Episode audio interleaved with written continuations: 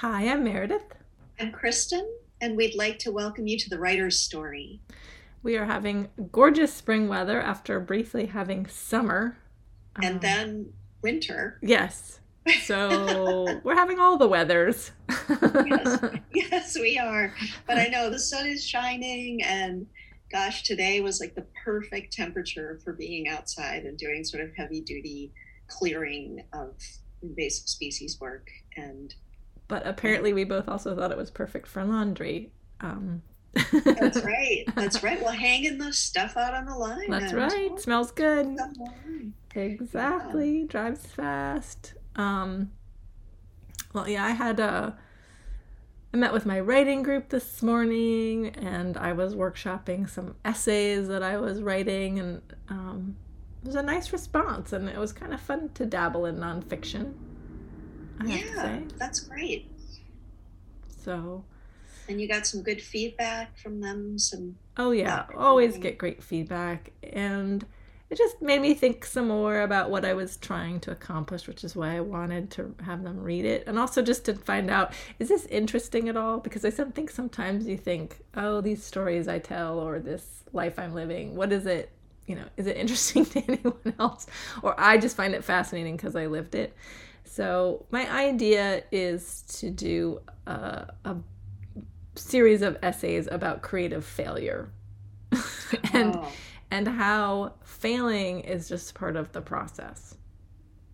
Good for you. And so right, so we try to avoid failure um, but in avoiding failure, you avoid being brave and you avoid trying th- new things and all that stuff. If you try to be safe all the time, you're probably not going to be successful either. You're just going to be safe and you're not going to really try anything. So the essay is called was was it was essay series was called a series of blind alleys. I've been told probably just call it blind alleys, but it's all about um, my creative career in film and television and books and teaching and writing and um, and I said that it's kind of an excuse to make fun of a lot of people, but most of all make fun of myself. for thinking that you know as an intern i was going to be doing amazing creative stuff when in fact i made uh, fake dumplings and guarded the equipment in the truck do you ask about how to define failure do you ask about how I think it's early days yet. I wrote a foreword and I felt really forward writing a foreword because I was like, I haven't written the rest of the book yet. Um, and I think I'm going to discover some stuff as I go. Mm-hmm. Um, so I think, and I think, you know, and I say failure, but I don't think it's not, it's not necessarily, uh, everything was a disaster. It's just that it didn't really turn out the way I thought it was going to. Yeah. Or I thought, oh, I'm going to do, I'm going to associate produce real stories of the highway patrol and that's going to somehow lead me to some some other next step in my career and then it didn't or yeah. i discovered that's not what i wanted to do or something or i'm not very good at something or whatever and so i think that's kind of what i'm sort of walking through but i think all of those things kind of add up to interesting stories or learning how to be a storyteller or you yes. just don't know what it's going to add up to be. Yeah, it sounds really valuable. I don't think we allow ourselves the space to ask those kinds of questions and think about those things or reframe our experiences in ways that um, might honor the growth we've experienced by going through them.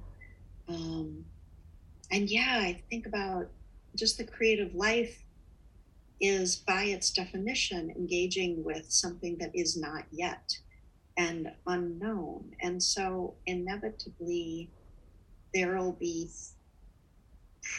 some of the product of that won't won't look like what we might have had in mind or it might not work in a greater kind of popular context Well, I That- mean, that I, doesn't yeah, yeah, it doesn't mean yeah. engaging in it. Yeah, and I also talked about how, you know, you start a new book project, for instance, and you have this shiny idea of what it's going to be, and then you start it and you get down in the weeds, and sometimes you have to say, you know what, this isn't going to work. Yeah, And that's okay.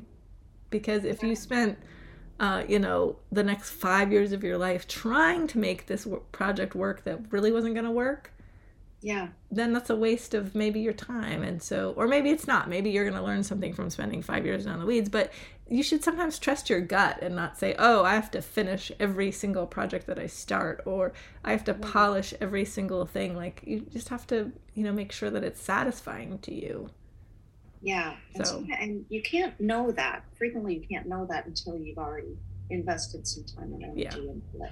yeah In good faith. In Right. good faith.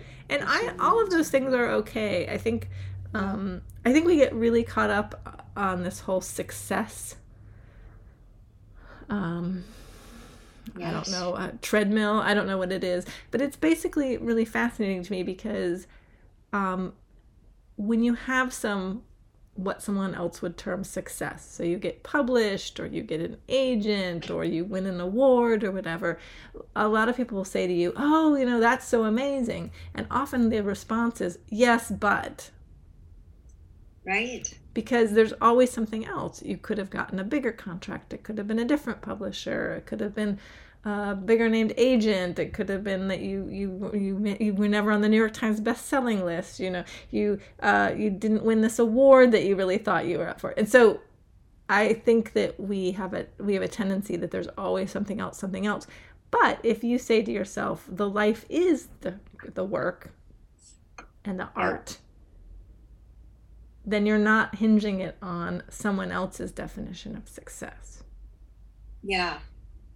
I had a great opportunity a couple of weeks ago to go very last minute, like within a day of inquiry, to a writing retreat that's not so far from here.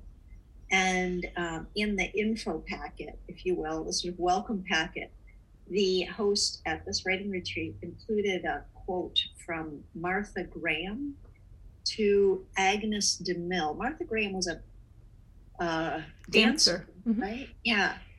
So one of the, there were a few number of things within it that really struck me. Uh, one to our point here, Martha Graham writes to Agnes DeMille. It is not your business to determine how good it is, that thing that you are working at. It is nor how valuable it is, nor how it compares with other expressions. It is your business to keep it yours, clearly and directly, to keep the channel open. You do not even have to believe in yourself or your work. You have to keep open and aware directly to the urges that motivate you. I really liked that. Um, that it is the so she begins that by urging the expression of whatever it is that the artist is moved to express and then to withhold judgment. I, I so appreciate it is not your business to determine how good it is, nor how valuable it is, nor how it compares with other expressions. Well, and I think that's a real danger with art too, is that we're so quick to put on the crit- critic's hat Yes. before it's ever been fully formed and we and we're like well this isn't as good as this other book that i just read well that book went through many many revisions this is just a new little chick of an idea and you need to give it a chance to grow a little and work Yes. on it and so Yeah. it's it's good to try to sort of turn that off and go with your Mm-hmm. instincts um, and then um, you know I, I just think there's so many interesting ideas that go along this frame of like how can we get into this mode of being gentle with ourselves yet push ourselves yet don't get too hung up on who's gonna like this Yes. and what's gonna happen with it but really be focused on creation so Yeah, yeah. And if you feel there's something in that that is that is undone and that you have a sense about how to not necessarily finish but how to continue with, then I think you continue with it. yeah yeah Yeah.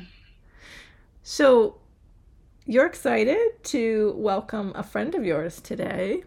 Yes, yes. Meredith, um, excuse me, Meredith, Martien, you're Meredith. uh, Martien Halvorson Taylor is um, a professor of religious studies at the University of Virginia. And I met Martien because we were fellow fellows at the then Virginia Foundation for the Humanities. Now it's called Virginia Humanities. Martien and I were um, the Hebrew Bible professors in this group, small group of fellows. She at, uni, uh, the University of Virginia and I at Virginia Commonwealth University. And um, she is just a wonderfully uh, sharp, creative thinking uh, woman who has been engaged in some very intriguing projects recently. She is adept at translating uh, academic ideas and sophisticated scholarship into uh, language um, that non specialists who are interested can get a hold of. And her, so she um, is the author of a book, Enduring Exile, which uh, I have uh, had the opportunity to read. It's really amazing. Uh, it charts the transformation of exile from historically bound and geographically constrained concept into a symbol for physical, mental, and spiritual distress. That is a description um, from her website there at the University of Virginia. She um, has is a professor of Old Testament Hebrew Bible, especially this kind of um, the literature that comes from what we call the sort of later period, the Second Temple period she's been doing some um, fascinating work with uh, um, with an interdisciplinary cohort on religion, race, and democracy, out of which they have a podcast called Sacred and Profane. But most uh, exciting to me recently, because it uh, was a great resource to me as I was working on my most recent book, is her Great Courses um, course. She has just finished the course is called um, Writing the Bible, and it is so engaging. Again, it was helpful for some of my research for this most recent book. I just love having conversation with Martien about anything, but um, in this case, writing and the Bible and how the Bible came to be. Uh, again, that is uh, a project that she produced for Great Courses, and she's working on I think she's working on a book that is related to that. She's also working on a book related to the book of Job and another on the Song of Songs. So she's got a lot of irons in the fire. well, let's go call her up. Let's, yes. Hey, Martien. Hey, Kristin. How are you? I'm and Meredith. nice to see you. Nice to see you too. Thanks for joining us. Yeah, you sound really, really busy right now do i sound busy? No you sound busy. We she read your whole bio and, oh, there was a oh. lot of projects going on. Well i'm never too busy for conversations about writing. Oh excellent. Well we're thrilled to have you here. And um, yeah so one of the things we might as well jump right in. One of the things we always like to ask guests is um, how did you get to writing? What is your journey into this crazy biz so I didn't start as a writer, um, and it probably took me a while to identify as a writer. I mean, I always liked to write, especially things like letters, um, more creative things like that. Um, but writing, um, sort of out of necessity, once I became um, a scholar, or you know, once I went into academia, that's how I became I became a writer. And I think one of the interesting things is um, finding ways of loving it, even though it's um, wrapped up in your progress, you know, publish or perish. Um, mm-hmm. But also how many different kinds of writing I get to do now, um, which is not something I would have expected and that I am really enjoying in this phase of my career. Yeah, that's great. You know, I think I had a somewhat similar experience coming to writing the uh, kind of volume of writing I did, or honoring the writing and prioritizing it, didn't happen for me until I was a professor and felt like, well, didn't feel like, recognized that I needed to get some things published with my name on them. Yeah. Uh, in order to continue in this academic path. And I, I don't know. I'm curious how it was for you. If um, what that, what that revelation was like for me, it felt like a kind of revelation. For one, it felt like permission, but also a, a chore, and that continues to be true for me.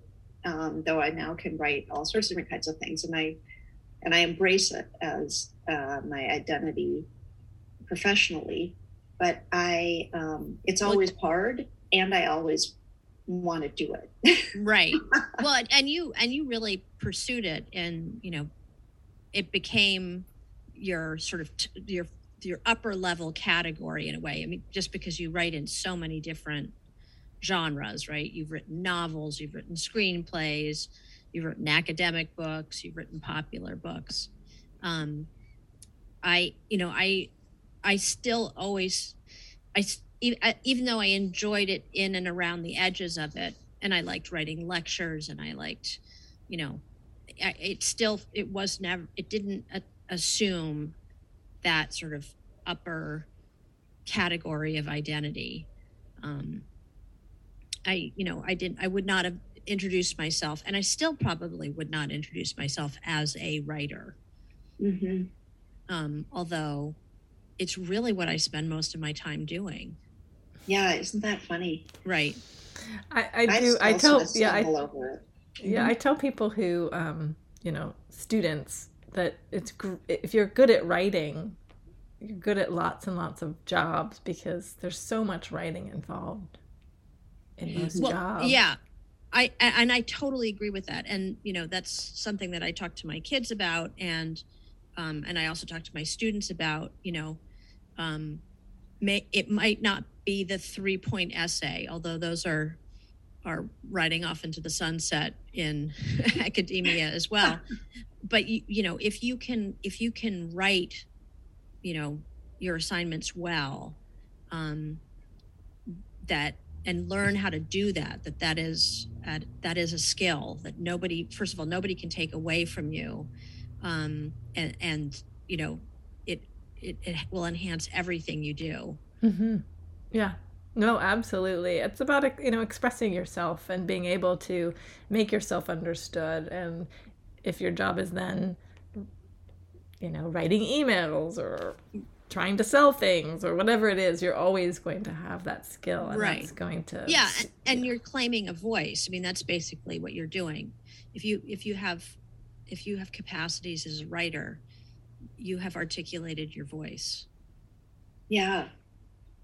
And I think about something like religious studies, Hebrew Bible, the work that you do, Martien, is um, requires a kind of nuance in the writing that to communicate kind of some, some pretty sophisticated ideas and do it with a lot of different kinds of trying to juggle a number of different goals i think including um, you know just being clear about what it is that you're saying but then also packaging it in a way that recognizes that for a lot of people this text is their sacred text and they may already be coming to whatever they're reading of your writing with certain assumptions. So, how do you, how, yeah, how do you do that? How do you write um, some of the more sensitive or mm-hmm. um, sophisticated scholarship so that people can digest it who may not either be sympathetic to it or or simply it's not their area of mm-hmm. expertise. Mm-hmm so it yeah in my in my writing for you know sort of a broader public so maybe not the writing that i do for the small small co- cohort of maybe not the writing i do for the small cohort of um, biblical scholars out there but when i write things for websites about the Bible, or I've just written um, a series of lectures. Um, if we want to get meta about it, it's called writing the Bible. So that's another level of the conversation. Um, uh, you know, I feel in all of those kinds of public um, facing projects that I'm I'm perpetually translating. So I'm I'm translating a text that's originally in Hebrew. I am translating some of the the finer, I think, insights in the field about this text that we call the Bible. And um, as you would with almost any translation, you know, in your Spanish class or your Chinese class or whatever it is, um, uh, or your ESL class, I, I feel like I'm constantly checking: is this true?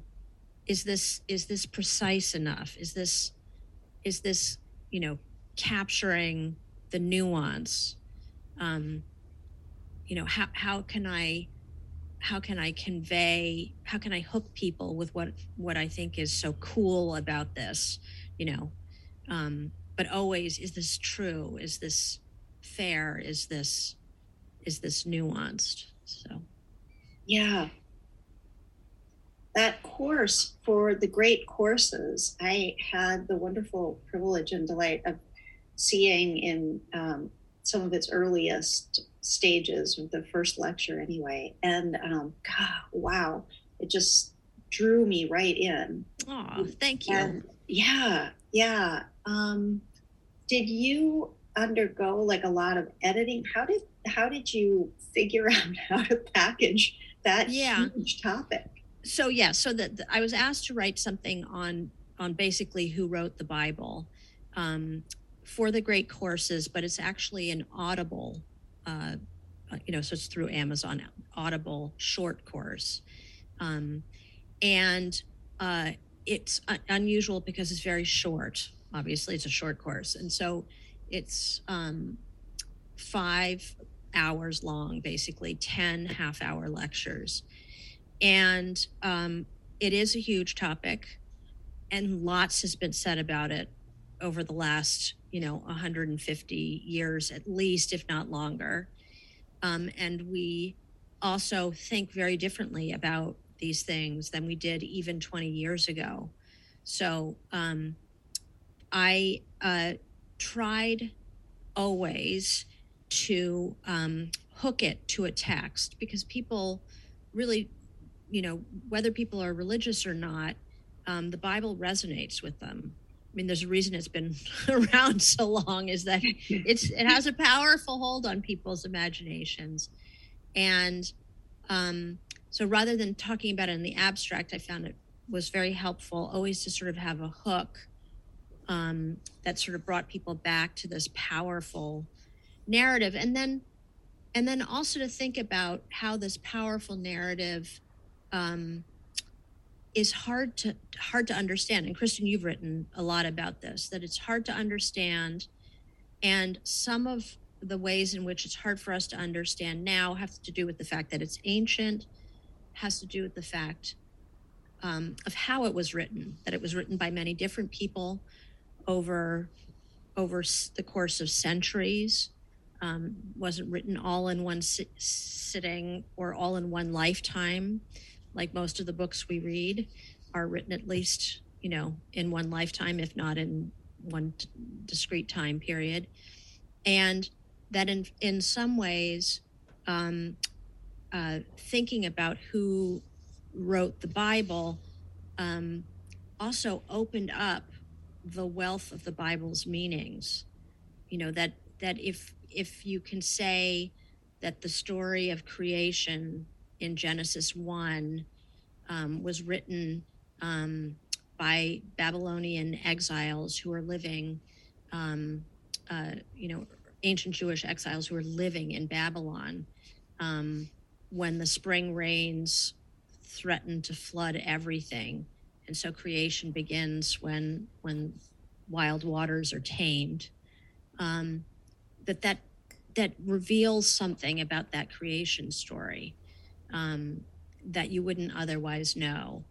Um, that the book of Isaiah um, is actually a, a book that was written, uh, you know, parts of it were written a couple hundred years earlier than other parts of it. And those later parts are actually trying to make sense of the original um, meaning of, of some of the earlier chapters in their time. I mean, all of those sort of the question of who wrote the Bible also exposes you to what does the Bible mean? What does it, you know, what does it signify? Um, and so I, I, was always aware of the fact that um, the question could never simply be answered by the name of a person who wrote it. it you know, like Bob wrote it. Aha! Um, you that, heard it here first, guys. exactly. But that, but that somehow, um, along the way, we were going to really be thinking about what the Bible is as a document and why it has has this enduring power to to, you know, frame people's experience in life. What was the process of writing the great courses? Did you have to submit your lectures and have them edited? I and... I, I did, but as as with all things, um, I spent much more time writing and editing them myself and seeing if I had the hook at, at the beginning of each lecture right. And I would try them out on people like poor Kristin here. Oh, um, and uh, and I also um, worked with some graduate students. You know, was I making it? Was I both making it simple enough that it was accessible, but was I also, um, again, is it true? Is it right? You know, like I was constantly checking with myself. So um, I did a lot of writing and editing before I passed it off to my editor, and my editor was great, uh, Peter Cooper, and he um, usually uh, didn't suggest major changes. Um, I was, I and my colleagues were harder on my lectures than he was. By the time he got them, they had been drafted and redrafted many times. Um, but I was, I've actually never been so excited as I was mm. writing those lectures because I really do think there's so many interesting things that I wish were out there more that people that might interest people um, about the Bible. Uh, I had a sort of interesting experience um, about, I guess it was about a month ago, where uh, I was asked by a, a, a, library in Connecticut that is close to a house that my mother had um, if I would please uh, come and talk about, you know, these audible lectures on, on writing the Bible. Um, and the person who asked me if I would said, but you're really going to have to make it interesting because not a lot of people are interested in the Bible around here. and I said, okay. So I thought, I mean, I agonized over it and, um, uh, and, uh, you know, the, the, the appointed hour came and there were 156 people wow. on the Zoom webinar. Um, you know, I, they didn't know me, but they actually were really interested in the Bible um, and very interested in this question of who wrote it and why does it matter in this day and age. Um, so, you know, and I know that that's something that you've experienced too, Kristin, you know, that people are just genuinely curious because I think it gets to our our identity as as writers in a funny way. I mean, it comes it comes back to, you know. Yeah. Well, as a connection. mystery writer, I would also say that people love a good mystery. So yes. You know, yeah. every once in a while they'll find, you know, some little scroll in a cave and everyone's yeah. like, could this be?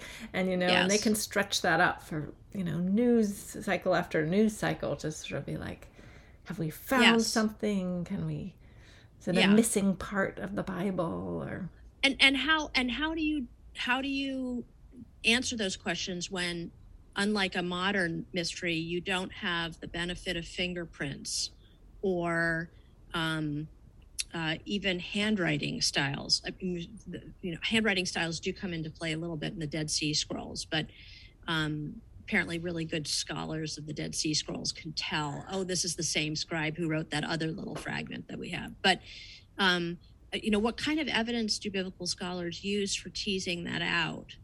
Um, and again, along the way, you learn things about the literature. Yeah, and I think we um, tend to ask that question through a pretty with without really recognizing through a narrow set of expectations that that that the bible would have been written within a very discrete period of time by maybe one or two you know mm-hmm. that it uh, the way that the bible came to be is so wildly different than the way books that we are accustomed to reading um, today came to be. Right, and and it and it's and it's somewhat confrontational because mm-hmm. in every age, people have imagined that biblical writers look like they do as writers and as scholars. So, um, uh, I talk about this in the lectures.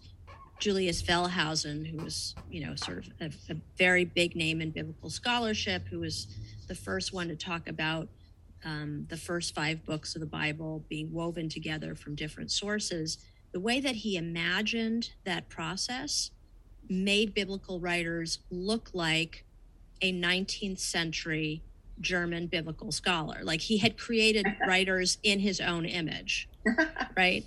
Yeah. And um, uh, it, in a way, it not exactly the same way, but in a way, um, early scribes, ancient scribes, Jewish scribes who were copying these texts and were arranging them and reshaping them, um, imagined Moses, who they thought of as the uh, as the um, writer of the Pentateuch, imagined him in their own image. Um, ev- in every day and age, you know, we reconfigure biblical biblical biblical authors in in our own image. And I sometimes think that some of our thoughts now about how the Bible came to be um, and uh, how it was written are shaped by uh, the fact that we do a lot of writing on computers. And so we talk about cut and pasting. Oh, yeah. Um, uh, and uh, we, um, you know, the way we're reading is changing. Um, and we are now, for the first time, realizing that for something to be called a book in quotation marks, it may not no longer look like, you know, a printed, mass produced, I don't know, paperback. Um, and so all of a sudden we're saying, well, maybe the Bible isn't that kind of a book. Maybe it existed in other forms beforehand, and maybe that also influenced our understanding of it. Again, is that something that's occurring to us because now that now we have audio books and kindles and more and more people are reading the bible on on a website rather than you know between two covers. I don't know. Um, but it's it's it's worth puzzling worth puzzling over. Yeah fascinating. I'm thinking about um, your writing as well. I'd never thought about this before but the way that um, i wonder if some of the ways that you write uh, the work that you have most recently been engaged in might not have some sort of anal- analogies to the way the Bible came to be. And I'm thinking in this context of oral work, um, oral traditions to literary traditions. Yes. It's always such a neat literary thing. But I think about, I know for me, some of the teaching that I did, some of the things that came to be written that I wrote reflected things that I had first spoken most about. Yes. And in conversation with students and their questions, their questions were very important to the ways that I would frame whatever. Mm-hmm. How about yeah? could you speak yes, absolutely. I mean, I I structured sentences and I structured lectures um, be- because of how they were going to go in through the ear yeah. um, which is another dynamic. Um, you know, when there were biblical authors, there weren't automatically biblical readers, right? Mm-hmm. We know that mm-hmm. literacy was, was reserved for the very few, and it was written to be performed.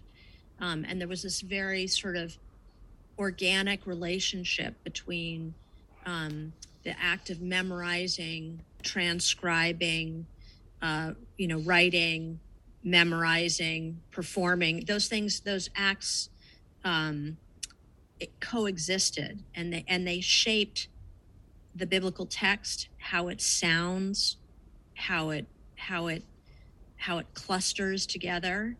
Um, uh, it wasn't written so that it you know was going to go to press the next day and there would be a thousand copies for everybody of Genesis one. That's just not how it how it happened. And and I and I did think about that with my lectures. I would have struck you know I would have structured them very differently um, if if they were going to be uh, if they were going to be read. Um, this had to go into the ear, and it, it, could only be what people could retain in their mm-hmm. ear. So that that was also an inducement to take out as much of the technical stuff as possible. I also think translation is such an interesting part of the Bible story. I mean, that we um, that we are reading a translation of a translation of a translation and all this stuff that gets lost but also that gets you know that each translator is putting their culture on it. Yeah. So yeah so some of it you know was translated into other languages but it was also translated for a new age. So sometimes you'll have little references to oh that's what we used to call that place but now we call it something else but then you'll also have you know larger um, moments where um, I, I, gave the example of of Isaiah, where a later prophet who's not a fraud or a fake, but but someone who is prophesying in the name of uh, Isaiah of Jerusalem, who lived you know hundreds of years before him, says you know this this guy has something to say to us now and i'm, I'm speaking in and through him. Um, he's translating uh, isaiah of jerusalem's message to to a you know later successive generations keeping it alive. Maybe he was a student of an or an adherent of the school of isaiah you know we don't know.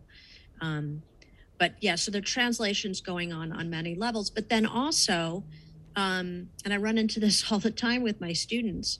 Uh, uh, there are, you know, fairly recent in my field we would call the king james bible fairly recent translations um, that really are the bible for people um, so when i sometimes read from the standard academic translation of the Bible in English, which is called the New Revised Standard Version. Um, you know, my students will sort of wrinkle their nose and they'll say, "Well, that doesn't sound like the Bible," and it's because it doesn't have the these and the thous of you know Shakespearean English in the King James Version, um, and uh, some of their translation choices, you know, have worked their way into English. You know, we many of our idioms are, you know, translations from the Hebrew into the Shakespearean English that we've sort of carried with them. And some of our ideas about what the biblical text says that we might now translate otherwise because we know a little bit more about the language, um, because we see some of their cultural barriers. Um, those have also shaped the Bible. Um, a classic example is the line in the Song of Songs, um, in which the young, beautiful woman who's the speaker of the song says, I would translate it in from the Hebrew as I am black and beautiful. But the King James version says I am black but beautiful. Hmm.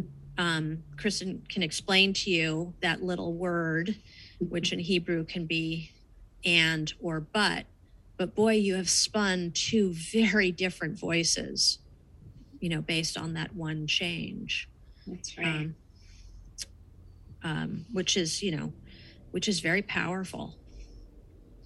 So, um, are you planning to do more great courses, or you're working on some new books? Uh, I would. I hope so. I mean, I think I would. I would love to do another one. I don't know what the topic will be, but I really, I so enjoyed it, um, and I, I think, um, I like being part of the new technology. I like being portable. I like being something that people can have in their earbud for just a few hours.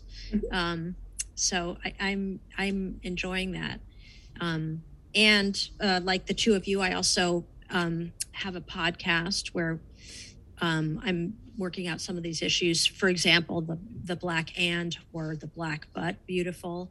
Um, we have a wonderful interview with um, a fantastic uh, womanist biblical scholar, Renita, the Reverend Dr. Renita Weems, um, talking about that. Um, and um, also, like Kristin, our next our f- next season, um, our fourth season, which will begin in the fall, is going to be an NEH funded season on uh, religion and spirituality and the land. Um, so, like Kristin, we're moving into um, issues of of land and climate change and so on and the relationship to religion so so that's you know another way in which i'll continue to write for sort of a popular audience Yeah. I'm curious in the course of writing, um, like I'm thinking about, I'm glad you brought up your Song of Songs book. If um, if your thinking changes as you write, like if the process of writing reveals something different, or if you're quite clear about what it is that you will be writing, and that's exactly i am always writing to discover. Mm, always. And maybe that's why it takes me so many drafts um, because i uh, sometimes i'll have sort of I, I have a gut instinct that i'm writing toward but i i'm writing to learn along with my reader as i write um, yeah. you know and that's probably why i do so much revision It's wild to think about that happening. You know, Meredith and I talk about that in the context of writing fiction. Mhm. Um, that so often things just begin to go in ways that we might not have anticipated, and yet there it is, and so on we go. Mhm. Um, it's interesting to discover that's also the case in academic academic writing, or can be. I know it was for me as well. Yeah. Yeah, I mean, absolutely. And also, um, uh, the writing uh, takes time because you think you're writing, t you know, to explain a point, and then you'll discover, I there's actually something missing, Uh huh. and then you'll, you know, you'll stop, and you, by before you know it, the afternoon is done, and you've just spent all this time poring over. You've gone down the rabbit hole, as my podcast producer likes to call it. Um, and you've Also known as emerged with Google. something. Oh. well, I wish more of my stuff were on Google, but it's not Google. But yes, but you you know you and and you and you know you you think you make connections you know in the course of writing that it hasn't occurred to you and isn't part of your store of information and uh, yeah. so there off you go you know That's right. And then they provoke a new question and yeah a new line of inquiry. And yeah. yeah i mean i will say i think as a writer you have to really like being inside your head because y- you spend a lot of time there. True that. well, we're also glad that being a writer gives us an opportunity to talk to people like you about your writing. Yes. Um, and we really appreciate you being our guest today. Of course. Thank I'm, you, I'm flattered to be asked. Yes. And uh, and we hope people will check out your um, your great courses and all the other books that you've read written because I think it's really fascinating and I think it's really fascinating how you are tying it to issues today that Mhm. we're struggling with and how um, you know we can use the Bible to get deeper into those questions. Yeah. I think that, yes, I think there's real value to connecting to the people that wrote this magnificent book. I think we can learn a lot about ourselves, not only about the Bible itself, but about ourselves and our impulse to create and connect and and how we make meaning. So yeah. Mm, Yeah. beautiful. Well, on that, thank you, Dr. Halvorson Taylor. The course is Writing Bible. Um, and you can learn more about um, Martien on her um, website, well, the University of Virginia website, Religious Studies, and Martien, any other, well, the podcast, Sacred and Profane. We hope folks will check that out as well.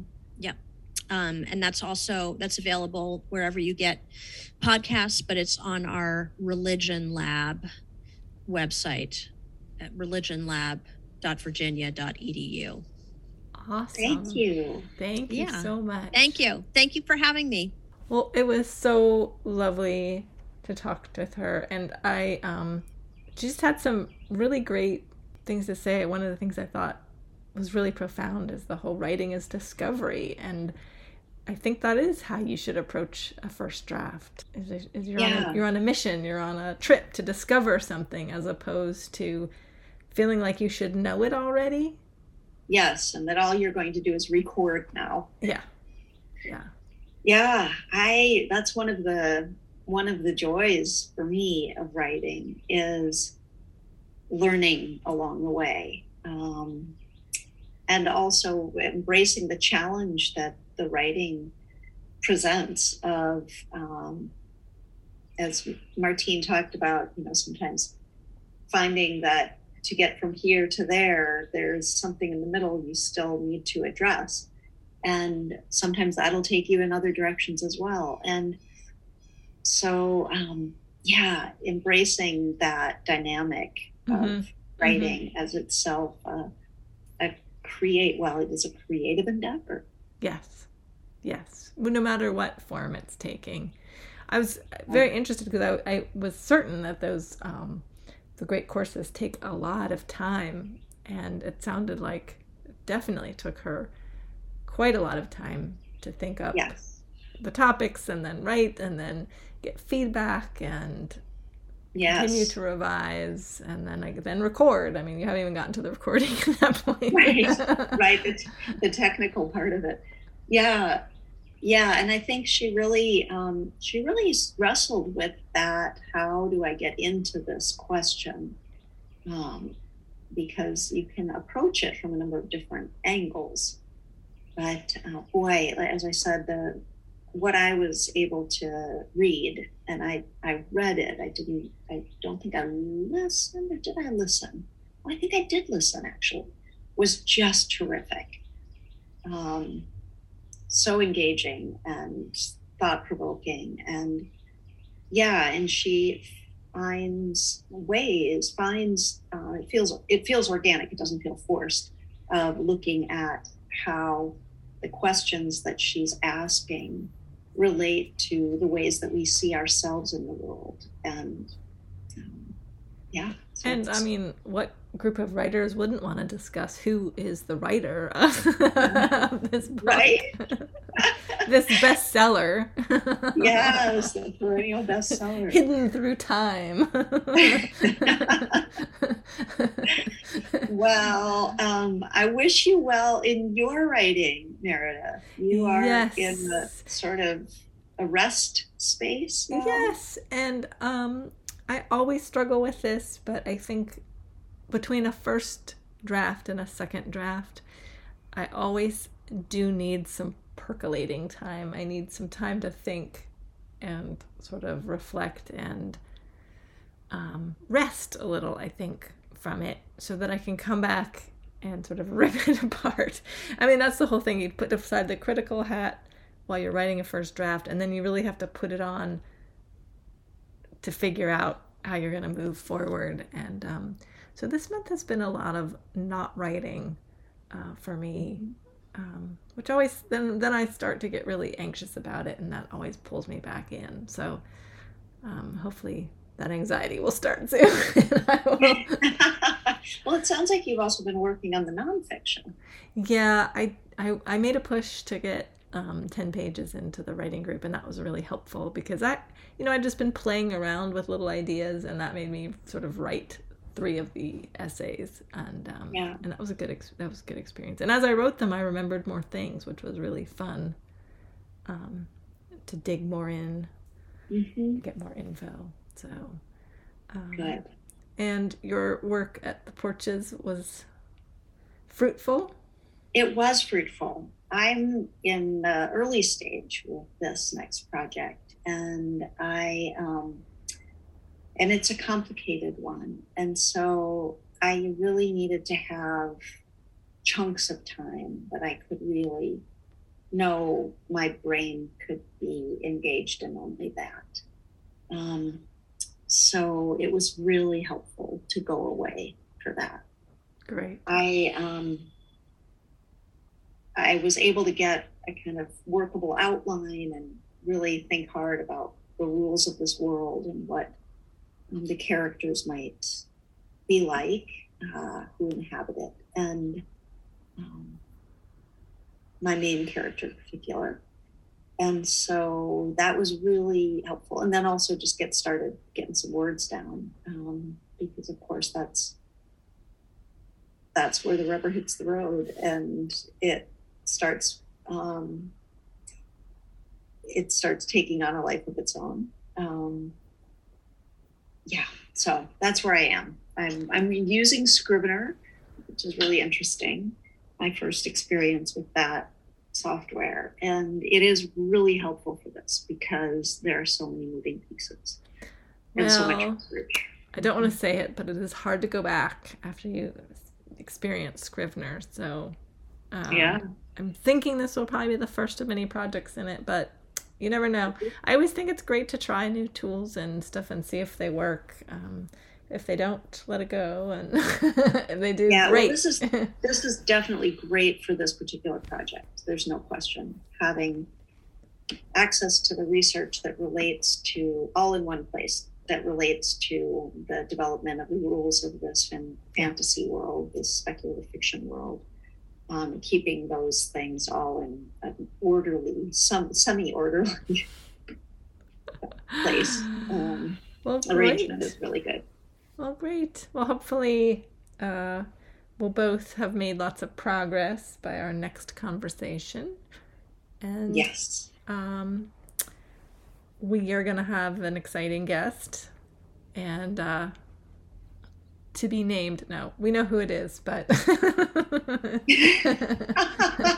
the, we want our, our listeners to be in suspense. In suspense, exactly. And- Says the mystery writer. Until May. well, Meredith, it's always good to see you. Always great to chat writing. So happy that Dr. Halvorson Taylor could join us. yes, and that was a great conversation, and I'll see you next time. See you then.